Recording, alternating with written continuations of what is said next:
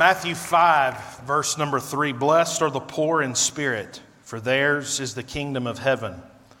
Blessed are they that mourn, for they shall be comforted. Blessed are the meek, for they shall inherit the earth. Blessed are they which do hunger and thirst after righteousness, for they shall be filled. Blessed are the merciful, for they shall obtain mercy. Blessed are the pure in heart, for they shall see God. Blessed are the peacemakers, for they shall be called the children of God. Today, our beatitude, our study goes back into Matthew 5 as we explore authentic Christianity, specifically these words, blessed, the blessed life, and what Jesus was saying. Pastor Ralph mentioned inside your bulletin, there is a picture. I held my Bible in front of a beautiful bush with a Sea of Galilee behind it, and I took a picture. And where I'm standing, overlooking the Sea of Galilee, geographically speaking, makes the most sense that that very spot, Noah, is where Jesus spoke the words that we just read together. Your Bible is real, it is inerrant, it is infallible, it is holy, it is inspired, and it is the Word of God. There is dirt still on my boots from the very place where Jesus said these words. So take that in this morning as we read and as we study God's Word together. Our last message on authentic Christianity, we talked about purity of heart. And for us to continue, remember we've talked about this being a ladder, the ladder of the Beatitudes. One rung begins and you go to the next rung. We understood that this happened on purpose, that the lowest rung of the ladder of the Beatitudes started at the lowest place where law and grace collide. It's at the poverty, it's at the poor of spirit. We had to start there, but it does not stay there. It continues to build, and that's what we're seeing happen. We talked about that pure heart, but we cannot go forward until we review very briefly what it was we extracted, what Jesus was saying here about the pure heart. Uh, the pure heart at its core, if it's a pure heart, it can have no hypocrisy. A pure heart has no guile. A pure heart has no hidden motives. The pure heart is marked with transparency, and it's an uncompromising desire to please God in all things. It's more than external purity of behavior. Uh, purity is more than just being clean. Purity is a way of life. Purity is a perspective. Purity is a thought life the things that no one else can see or hear that's thought of in your head and in your heart, the things that you say about someone that they will never hear you say out loud, but you repeat it to yourself each and every time you see that person. Jesus was going to the core of who we are as people. The thing that we cannot hide from God, but that we might be able to hide from even our family or our spouse the real essence of who we are. In other words, if we were to be examined in a laboratory and there was a label put on us and it had our ingredients of what makes us who we are, the purity of the product, the purity of the ingredients, what's on the inside. That's what Jesus was concerning himself with. And I'll mention this again in the message, but know this the Beatitudes are not how to be saved. The Beatitudes are not how to be born into the kingdom of God. The Beatitudes, this sermon that Jesus is preaching on the Mount of Beatitudes in Matthew 5, is what people do, how people act, and how people live who are in the kingdom of God. These are the attributes of those who are in the kingdom, and it's a call from Jesus himself, which is pretty important if you ask me, that Christians would listen to the call, to the beckoning, to the instruction of Jesus himself. I'm a Christian, and if I'm a Christian, then who must I follow? Oh, I hope I get a better response than that. If I'm a Christian, then who is it that I'm following, that I'm wanting to emulate? Jesus. Praise the Lord. I heard Pastor Nathan.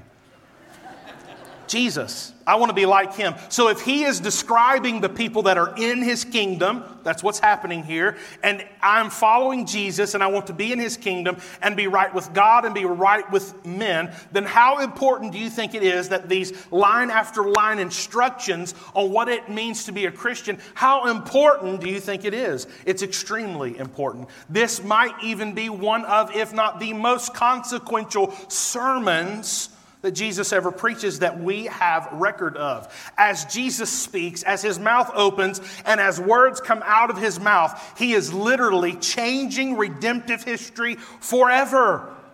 He's changing the whole ball game with his words. He's not breaking the law or dissolving the law. Rather, Jesus is uplifting the law, perfecting the law, and within his kingdom, establishing the perfect law of liberty for those that live within his kingdom. This is good stuff. If this is a biscuit, it has butter or it has gravy upon top that biscuit. This is good material. You must embrace this as authentic Christianity. It does not matter what the really good speaker on YouTube says if it does not match what you find in Matthew chapter 5. It does not matter what you find on Instagram that really speaks to you and that you like and that you embrace if it does not match up to what's found in Matthew chapter 5 as it pertains to what Christianity is. Authentic Christianity demands to be defined by the Bible. That's why we are more than just Christians. We are Christians, but we are also Bible believers and Bible doers and Bible carry outers. We believe the scripture to be the definition of what a Christian is. So we've been on this journey, and now we're on the 21st message of authentic Christianity. 21 opportunities for the Bible to describe what Christianity is. And now we've been in these blessed lives. We've seen the Beatitudes, we've taken them apart. But I submit to you personally that I believe that the next Beatitude that we just read if we really take into context what Jesus was saying, Makarios are the peacemakers. Happy, satisfied, inwardly satisfied are the peacemakers, for they shall be called the children of God. I believe with all of my heart this might be the most difficult of the Beatitudes to live out practically in everyday life. And if you're going to live a life that pleases Christ, you must do your best. You are called to do your best to live as He lived. Be perfect, just as your Father in heaven is perfect. It's part of the life of being a Christian.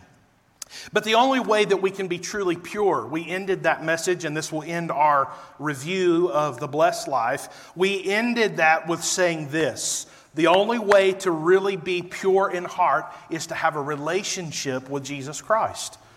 You cannot purify yourself in your own understanding or humanity itself. You can't volunteer enough hours. You can't do enough good deeds. There's no words or motto or mantra that you can memorize and enact upon your own life and find some sort of zen with earth and that be the justification that you need to find purity. The only pure heart that you will ever be able to find, if it's a truly pure heart, is the new heart regenerated at salvation in an authentic relationship with Jesus. That's the essence of a pure heart. It removes me from the equation. The dead man dies and the new man lives. That's how you get a pure heart. Psalm 51:10, we read that verse, create in me a clean heart. What is the next two words of that verse? Oh God, in other words, I can't do it on my own. There's nothing within my power. There's nothing within the denomination of the Baptist or uh, heritage or lo- all those things are wonderful, and I embrace those things. But at the end of the day, it's God that has to do the work in my heart. It's God that gives me a regenerated heart, a regenerated spirit, who creates the new man. And then the last part of that verse says that they will see God, those that are pure in heart. And I want to see God. I want to see him move. I want to see him save people. And so we build from here into being a peacemaker. Now, for you to be a peacemaker and for you to truly embrace what Jesus was teaching and preaching here, You have to understand that if you at some point along the ladder of the Beatitudes chose not to fully invest yourself in that rung, then you have found yourself in a place where maybe you're holding on by one hand and one foot, or just one foot, or just one hand. If you're going to get to this point and this place on our ladder of the Beatitudes and make it to the rung that says peacemaker, then you will have had to submit yourselves to the rungs that are below on this ladder. In other words, you cannot start here. It has to start with poverty of your spirit, that your spiritual man is destitute on its own. And so we go here to peacemaker. For us to understand what peacemaker is, for, un- for us to understand really even the peace that Jesus is talking about, the type of peace that exists in his kingdom, then you must understand that sin is still the problem. Sin is still the issue. At the end of the day, when I lay my head on the pillow at night, the, the biggest problem I have in this world is my sinful nature and my sinful flesh. Sin is still the core of all the problems, and it's the core of everything that's juxtaposed against the Beatitudes, everything that pushes up against it, everything that crosses a line, everything that goes contradictory to what the Beatitude says. At the root of all of that pressure and all of that problem is one word, and it's sin. Sin is the issue, sin is the problem. Sin introduced the opposite of peace into this world. Adam and Eve in the garden, they sinned the first sin. The moment that they sinned against God, it introduced into our world conflict. It introduced into our world sorrow. It introduced into our world aggression. It introduced into our world wickedness. At that point, everything changed. Sin was the issue then, and sin is the issue now. The first sin brought the conflict in. The second sin, Cain murders Abel. Now, Adam and Eve, they have sinned, and now they're separated from God because of what they've done. And then Cain kills his brother Abel, and now man is separated from man. Do you see at the end of the day what sin does? Sin is the antidote to peace. It casts out peace. And the two cannot exist, the two cannot reside in the same space. You cannot have war and peace at the same time. You either have peace or you have a lull in the battle, but at the end of the day, it's still a battle and a war. But sin is the issue. Sin is the problem. So if I know that sin is the issue and I know that sin is the problem, then what is the solution to the sin? The only answer each and every time is the name that we've sung about, the name that we've talked about, and that is the mighty, capable name of Jesus Christ. There's messianic titles that are wonderful to describe Jesus and who he is. One of the greatest titles ever given to Jesus is in Isaiah 9 6. It is the Prince of Peace. Peace is who Jesus is. Peace is what Jesus' mission was to bring peace to the hearts of men and women. Luke 2:14 it talks about on earth peace, goodwill towards men. That's what was sung there in the Judean hills as the shepherds looked over their flock and carried out their duties. Peace has been talked about since the Old Testament, the desire for peace. The Hebrew children wanted peace. David wanted peace. Gideon wanted peace. You keep building through the Old Testament, you get to the New Testament, Jesus is born, and at the end of the day, people in their hearts, they're looking for settled peace. Peace that only God can bring. And when Jesus comes again, the Bible says it will be to beat swords into plowshares and spears into pruning hooks. Isaiah 2 4. And at the end of that verse, it says, and to bring in a reign of peace.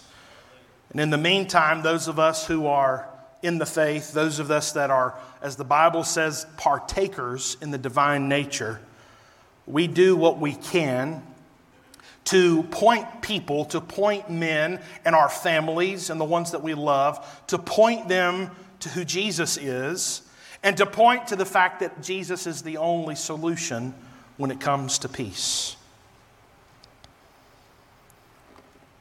Know this. I think it's very important that Christians in 2022, even Christians that live in a blessed place like the United States of America, that we understand this. Being a peacemaker is not being a pacifist. Use caution when willing to give up anything or pay any price for the sake of peace. If you study World War II, I love World War II history. I love it. I wonder where I got that from. If you go to the United Kingdom and you watch everything that unfolded there, the abdication, all that that started even before the war began, you get to a prime minister named Neville Chamberlain. And you watch his tone, his attitude, his posture, and his stance towards the Nazis, his willingness to appease Hitler. He was a pacifist. And when you allow yourself to become a pacifist rather than a peacemaker, you'll pay a price that you have no business paying for the sake of false peace. If Neville Chamberlain would have got his way, the British people would probably to this day be under Bavarian rule by German Empire. It's the truth to give up freedom, to give up happiness, to give up their parliament, and to give up all the things that God had given England for the sake of peace. Number one, that wasn't real peace that he was bidding for. And in your life spiritually, there will be opportunities for you to keep your mouth shut or for you to say a different thing or do a different thing for the sake of keeping the peace when the opposite should be what's happening, where you open your mouth and you stand, as the Bible says, for righteousness' sake. For I am not ashamed of the gospel of Jesus Christ. There are points and places in our lives where the Holy Spirit of God will lead us to actually open our mouths rather than keeping our mouths shut for the sake of keeping the peace. Use caution, Christians, when offered the opportunity to be labeled a pacifist rather than a peacemaker. They're two different things. True peace will always be based in principle. True peace will always be found in the righteousness of God in principle. True peace can never, can never exist inside human emotion, inside human understanding. You'll never find it. True peace only resides within righteous principle. You must include God in your equation if you want peace. And genuine peace between man and man can only be achieved when man comes to peace with God. It doesn't matter if you make peace with the President of the United States and the President of Russia. They may be at peace with you, but at the end of the day, it doesn't matter how many people on this earth look at you as uh, an ally or look at you with a peaceful connotation. At the end of the day, if you do not have peace with God, then you cannot be at real peace with man. That's why there will be no real peace on this earth until the Prince of Peace returns. Jesus is the only solution. So the goal of this peacemaker that Jesus is talking about, it's to point others to who he is. It's to implore them to live for him. And when you begin to be at peace with God, then you can get right and have peace with other people. But if you're not right with God, you'll find it difficult to have a good godly relationship with anybody. Doesn't matter what position they hold within your family. If they're not right with God or if you're not right with God, it will be very difficult for you to experience a real relationship that has peace. The Christian is called from Christ to be a peacemaker. Our plan is to look and to find an opportunity to bring peace to a situation. The United Nations attempts in their folly to have peacekeepers. They can't bring peace. It doesn't matter if there's 35,000 blue helmets with Kalashnikovs. It never brings peace to a region. Rather, it just changes up the daily targets and causes more animosity. That's why you must understand as Christians living in 2022 that if you're going to live in the ebb and the flow of what this world is and not attach yourself to the person of Jesus, your entire world is going to be on a very rocky boat. There will be no real solid peace internally until you know Jesus personally. And our world will never know what that is until Jesus comes. It's the contrast. You don't have to look to the Ukraine to see the absence of peace. Go to the Asheville Citizen Times. Go to the Weaverville Tribune or the Leicester Leader, and there you will find the evidence that there is a world right here that's lacking in peace. The murder rate in Buncombe County is atrocious. You don't have to go to the Ukraine to look for the absence of peace, it's right in front of us. And there is strife in our city, and there is strife in our county because there is strife in our families. And there is strife in our families because at the end of the day, there is strife in our hearts. Go to Psalm 55 for just a moment. Psalm 55. Go to verse number 9 for the sake of time.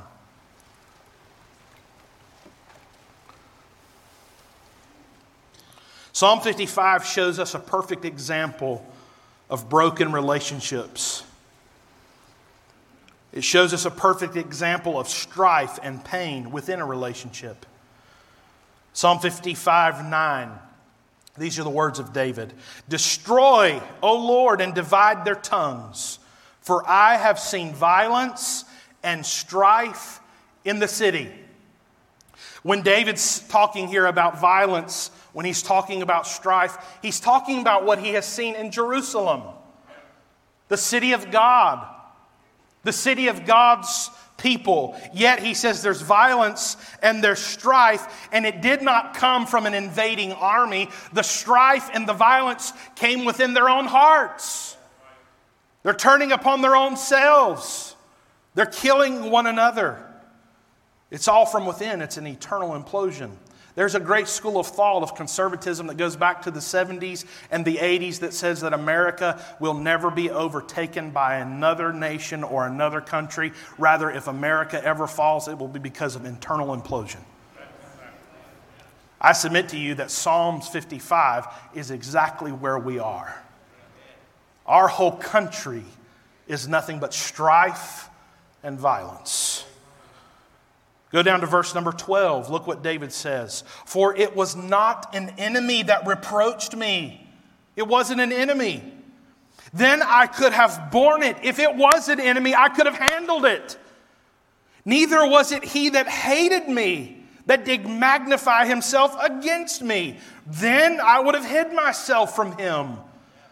But it was thou, a man, mine equal, my guide, my acquaintance. And look what he says in verse number 14. We've been to the temple together. We took sweet counsel together and walked into the house of God in company. This is someone close to David's heart. More than likely, David is describing here the betrayal of Absalom a painful place in his life and in his heart. It scarred him, it marred him. He was broken hearted. He would have expected what happened to him to come from an enemy, not this man to whom he had been in the presence of God with. But what David is describing in Psalm 55 is what some of you have experienced in your own relationships in business deals that did not go the way you thought they were supposed to go, in relationships with your parents, with your friends, with your family, the ultimate betrayal of a marriage falling apart because of sin and strife and violence towards one another. That's what David's describing the ultimate betrayal. Verse 20, he said, He hath put forth his hands against such as be at peace with him. He hath broken his covenant. The words of his mouth were smoother than butter, but war was in his heart. His words were softer than oil, yet they were drawn swords. Have you ever looked at somebody in the eye and have a conversation with them and it feels like it's gone as smooth as butter, as pleasant as oil, as easy going as it gets, and before you get home, the swords are out and they're stabbed in your back? That's what David is describing. That is the existence on this earth without the reign, the physical reign of the kingdom of Jesus Christ. Because there is not a man, there is not a woman, there is not a teenager, there is no one who can come to a place of sinless perfection until we're home in heaven. Our charge is to live as clean and holy as possible. But until we get home, and not only would our sanctification be complete, but our glorification finally come. That's living in this world with people. And sometimes it's the one you never thought, and it hurts the worst. Blessed are the peacemakers Jesus is calling you to be above all of it and look at the situation and bring peace. Psalm 55 22, really, this is the only solution for that kind of pain. And David gives it to us. Look at what it says Cast thy burden upon the Lord, and he shall sustain thee. He shall never suffer the righteous to be moved. And some of the pain and some of the issues in your life that come with you everywhere you go, whether it's to work or to school or to church or down the road, no matter where it is, some of that pain your pastor is not going to be able to fix. Some of that grief your Sunday school teacher will never be able to remove and do away with. A lot of this emotional pain and strife, and even what could be described as violence of what you have lived in in this life will have to be cast upon Jesus for you to find peace. And some of you are here today and you're looking for peace, but you're on a boat that has lots of holes, and all you're doing is treading water. And until you take the pain and the hurt and the strife of what's happened in your life and set it at Jesus' feet and leave it there, you'll never know what peace is. Cast thy burden upon the Lord. Jesus is saying, Give it to me and take your rest. And Christians are not only encouraged to, they're not only demanded to be those people that cast, they're invited to. Jesus is saying, It's not a burden for me. Give it to me. And quit carrying it around. Reverend Thomas Watson He's a Puritan theologian. I don't agree with everything he said or everything he preached, but I agree with this statement that he made.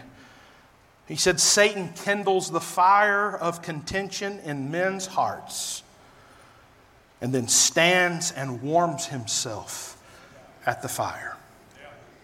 You see, all of this pain and strife and hurt and sorrow, grief and despair, it's the work of Satan. But we're to be peacemakers. There are two types of people in this world. Number one, there's peacemakers and there's peace breakers. And either you are actively pursuing a life that brings peace to wherever you are, or you're actively working against either someone else trying to bring peace, or you're working against God Himself who is doing a work in someone's life. Remember this you're not God and you can't see the entire picture. You look at someone and you see a response, you remember what they said or what they did, and all you see is that one red flash in the timeline. You don't see the whole picture. And God is calling you to bring peace to this. 1 Corinthians 7:15 at the end of that verse there's a very quick blurt but it's powerful. But God hath called us to peace. God is calling us to peace. And if you belong to Jesus Christ, this is your calling. God is calling you to contribute to peace. Even if you're the most dysfunctional, aggravated, agitated, aggressive family in Western North Carolina, if you love Christ, if He's Lord of your life, then you are called to peace. Bring peace to the situation. You can't justify being at war with each other. You can't justify being at each other's throats and just shrugging it off and saying, well, we love each other our own way and, you know, we make it work. Those sound great, but Christ rejects that idea entirely. And he calls you to bring peace. I'll be honest, as a young pastor, to the best of my ability, I want to be transparent. And it's not to bring attention to myself, but to bring glory to God. But I struggle on this rung of the ladder. My temper reacts. I see the situation, I got cut off in line, and war has begun.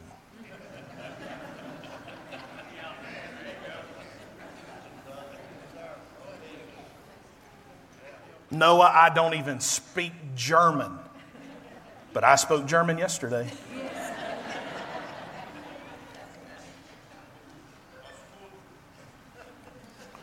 but it's the humanity that we're attached to.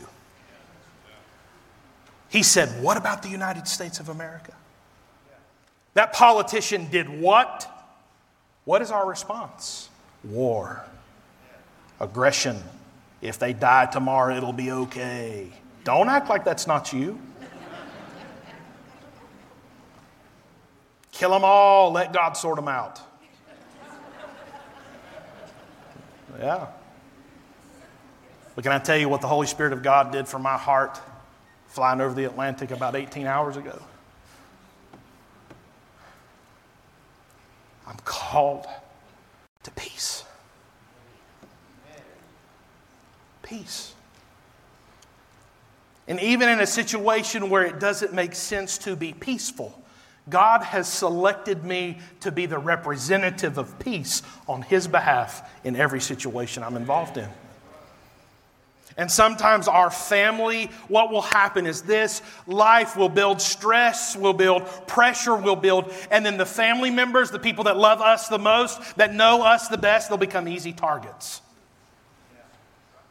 I'll allow my emotion, I'll allow my feelings to be more important than them seeing the peace of Christ in my life. And I'll wind up harming or hurting someone that's closest to me. It's just an easy target for misappropriated anger, misappropriated emotion. At the end of the day, the devil is the enemy. Satan's the enemy of your soul. Satan's the enemy of your family, not your husband, not your wife, not your ex husband, not your ex wife. Somebody say amen in this building. Not your cousin that borrowed your $2,000 tool set five years ago. The enemy is Satan, the devil. And Christians are called to emulate Christ and bring to the situation peace. Parents, your children, the only hope they have of seeing peace will be at home when they see the peace that mom has and the peace that dad has. And if mama has no peace, daddy has no peace. And if daddy has no peace, then mama has no peace. And if mom and dad don't have peace, then little boy and little girl can have no peace. And if you begin in the parenting scheme starting to build your children to be who they need to be for God, and at the core, at the foundation, there is no peace in the concrete mix, you're building on wet sand that will cave in every time. Parents are called to be the peacemakers of their home and the examples of Christian peace to their children. Where are they supposed to see peace? At school? Where are they to see peace? Online? Where are they to see peace? On a television set? On an iPad? Is that the source of their peace? Do you project at home to them that, well, the midterms, it will, it'll really bring the country around and things will be better? If your children have heard that more than they have heard that Jesus is the author and the finisher of our faith and that God is on the throne and that He's in charge, He's in control, and that we can go to bed tonight with our pillows on our heads, laying down with utter peace that comes from God. If you're missing that opportunity to show peace to your children, then start tonight and ask God to bring peace to your home. If mom and dad display no peace, it's very likely that these children will never understand what peace is. Families who make no investment in peace in their homes are developing generational pessimism. If you have no peace, you have no hope. If there's a pessimistic outlook on everything, then no matter what happens in life, it'll never be good enough.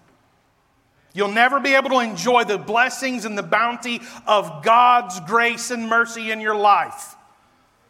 Because if there's no peace,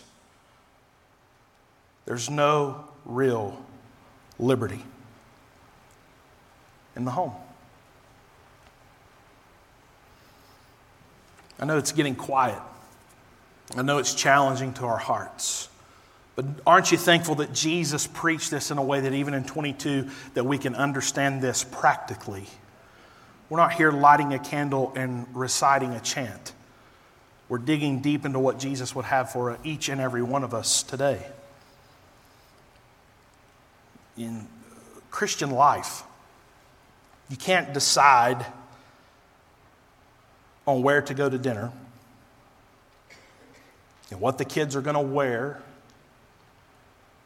And occasionally, there come a issue, a problem. It happens, it's life. But if every day of your life, all your kids hear is war and problems and issues, then this is your opportunity today to say, God, in my home, I want you to bring peace. You see, that's the good news. It can change. And if you can't take the kids to baseball practice without it being World War III, there's something wrong in your home. You say, that's just how we are. God has called us to peace. Peacemakers are people who bring peace to others because they have it themselves. You have to have it to give it. So, how do I have peace? And this is where we'll close. Remember, I told you this is a ladder. We're climbing the ladder of the Beatitudes. Charles Spurgeon coined that, that that last rung is in the dirt where you and I begin our spiritual journey of poverty. Peace in your heart flows from purity in your life. Back up with me, if you would, to verse number 8 of Matthew 5. Let's back up a rung on our ladder. Blessed are the pure in heart, for they shall see God. The next rung that we're preaching today blessed are the peacemakers, for they shall be called the children of God. You must have purity if you are to have peace. You can't have one without the other. James 3:17 says, "But the wisdom that is from above is first pure, then peaceable." Jesus knew exactly what he was doing when he said these in the way that he said them. From a heart of purity flows peace with God. An impure heart will always be divided. Let me say it again. An impure heart will always, every single time, be divided. There cannot be completion and satisfaction and peace if there's impurity. Peace flows from purity. So the more you pursue, pursue purity, the more you will discover and enjoy the peace that only God can bring. And the more you give way to impurity in your life, the more you give way to sin in your life, the less peace you'll experience.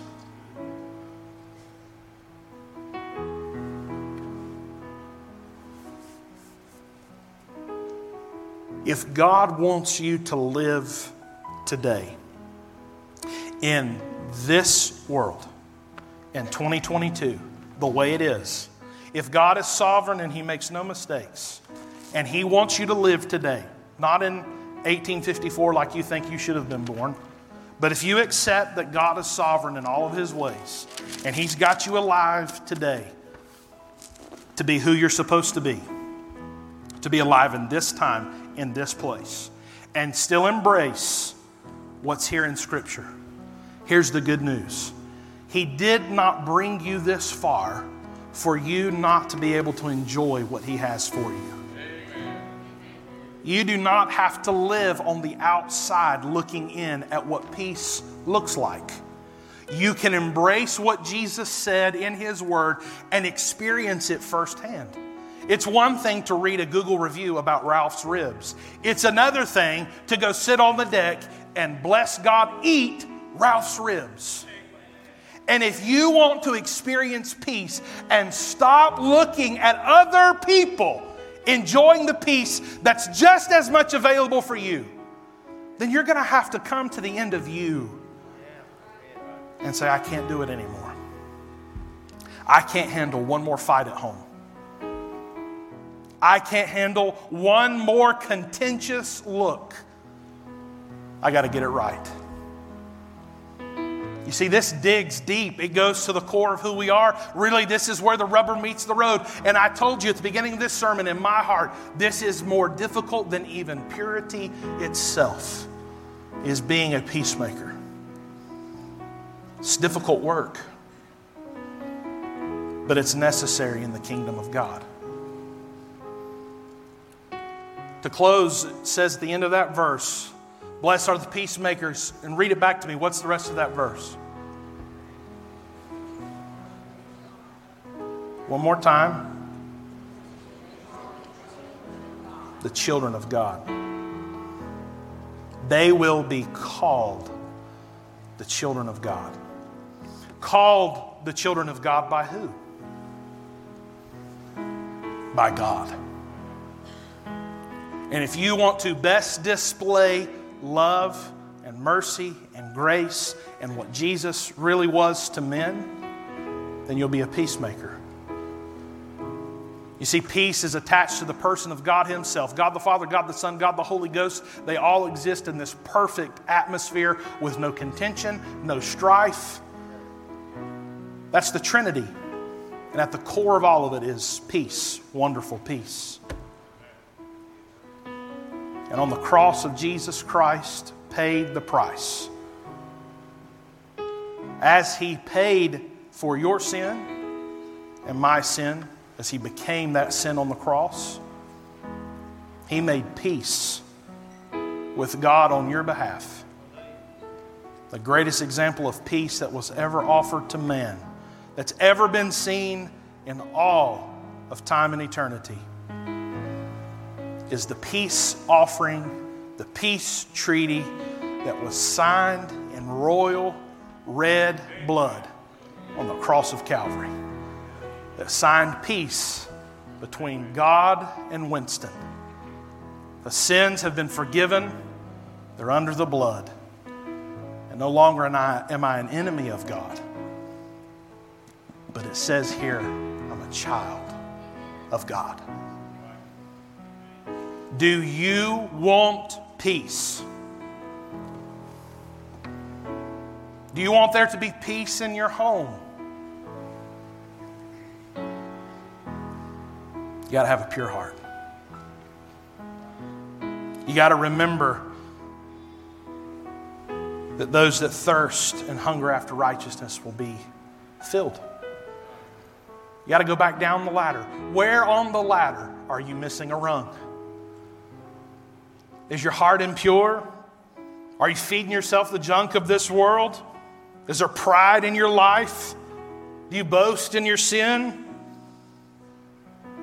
Where are you? At the end of the day, I want peace in my home and peace in my heart. And I can only find it in the person of Jesus Christ. Every head bowed and every eye closed. Before Miss Amber sings, I want to ask very simple questions that anyone here can understand. If you're here today and you're lost and you're undone and you don't know what it is to experience the peace of salvation, then I want to ask you this question Do you want peace that's only found in the person of Jesus? Maybe you're here and you're not saved, you're not sure you're saved. If you would be man enough, woman enough, just to raise your hand, we're not going to come to you, embarrass you, but we just want to know how to pray for you. Would you just slip up your hand? No one's looking around, no one's watching, only me and the pastors. I'm not saved. I'm not sure I'm saved. Pray for me. Would you just raise your hand anywhere in the building? I don't see a single hand raised. Praise the Lord. Maybe you're here today and a lot of what was talked about in Psalm 55 spoke to you. There's been a betrayal, a hurt. There's no peace in your home. There's no peace in a relationship that's 10, 15, 20 years old. And today you need peace in a situation. Every head bowed, every eye closed. Anyone here in this building today, you say, Pastor, I need peace in a situation. Would you just raise your hand all over the building? Hands, hands, everywhere. Dozens and dozens of hands. Well, here's what we're going to do. We're going to stand in just a moment. Miss Amber's going to sing. And if you raised your hand, I want you to make eye contact with me. Everyone that raised their hand, I want you to look at me. Every, everybody that raised their hand, look at me. Here's what I want you to do I want you to follow your hand in faith, and I want you to come pray. And I want you to simply ask God to bring the peace that only He can bring. Step out in faith, believing and knowing that God's able to fix situations and problems that you'll never be able to fix in a lifetime. He can do it before lunch. That's who our God is. He's able to bring peace. And we desperately, desperately need the peace in our hearts and in our lives that only He can bring. If you raised your hand, I want you to come in just a moment when we stand, and I want you to come pray. Miss Amber, you sing, let, sing. Let's stand all over the building. Every person that's able, please stand. If you raised your hand, you need peace. I want you to come. The pastors are meeting me, the deacons are meeting me in the altar. If you need prayer help, just look up, raise a hand. Everyone that raised their hand, I need peace in my life. Let's come pray together. All those hands that were raised there in the back, meet me right here. Come meet me. Let's pray together. All the hands that were back there, come meet me. Let's pray together. There were dozens of hands there on the back. Come this way. Let's pray together. These uh, front pews are open if you can't kneel. If you need prayer help, someone here will pray with you. I want you to leave here today with some peace in your heart. Give some situations to God. Miss Amber, you sing. Christians, pray.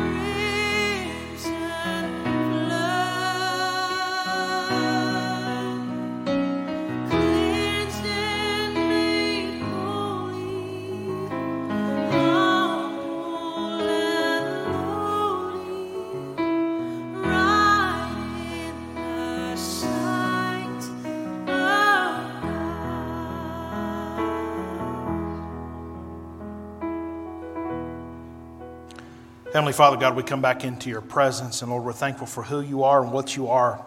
God, here in this place today, God, all of the issues, all of the pain and the problems of life, God, all the things that rob us of peace and joy, stability in our homes.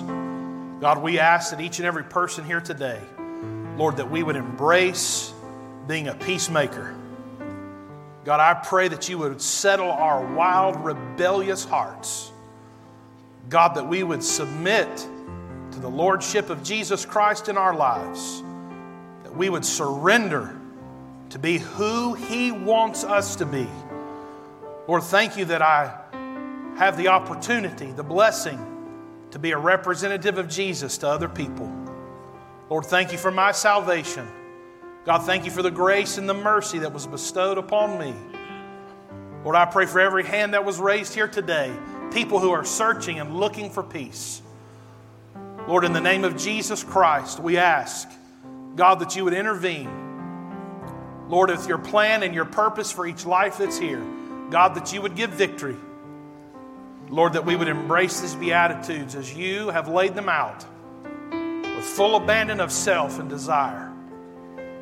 Father, that we would cling to the cross of Jesus Christ and what he accomplished there for us. It's in Jesus' name we all prayed together. Amen.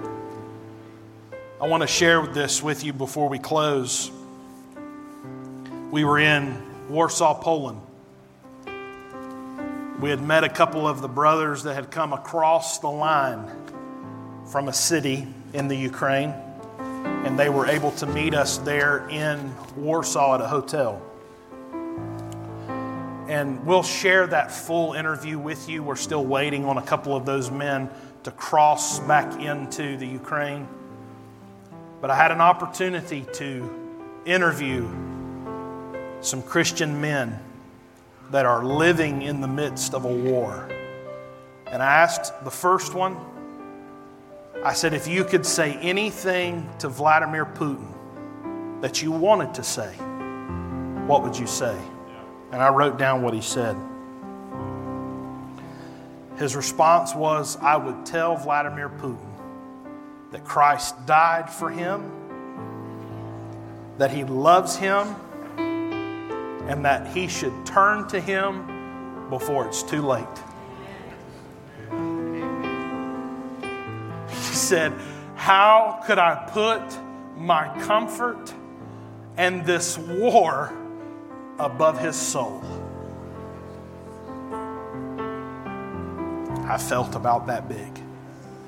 I asked the second man if you could tell the Russian soldier, the Russian tank captain that pointed the tank with the big Z on the front of it at your car. That's what happened to him.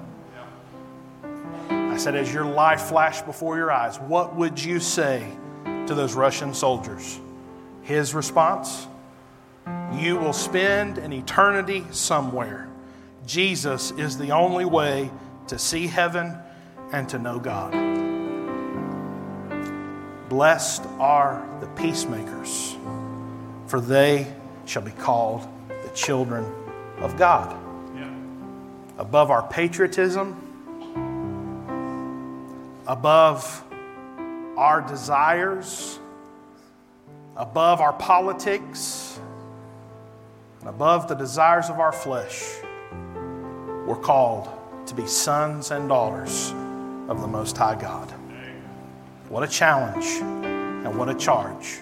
I'm asking God this week, Lord, open this verse up in my eyes and in my heart like I've never seen it before. I want to be different this week. I want to change. I want personal revival. Can I, can I share this with you? I believe with all my heart that if every Christian here, if you're a Christian here, raise your hand. Raise your hand if you're a Christian. If every Christian here today would embrace the Beatitudes, the teachings of Jesus Christ, you know what would happen?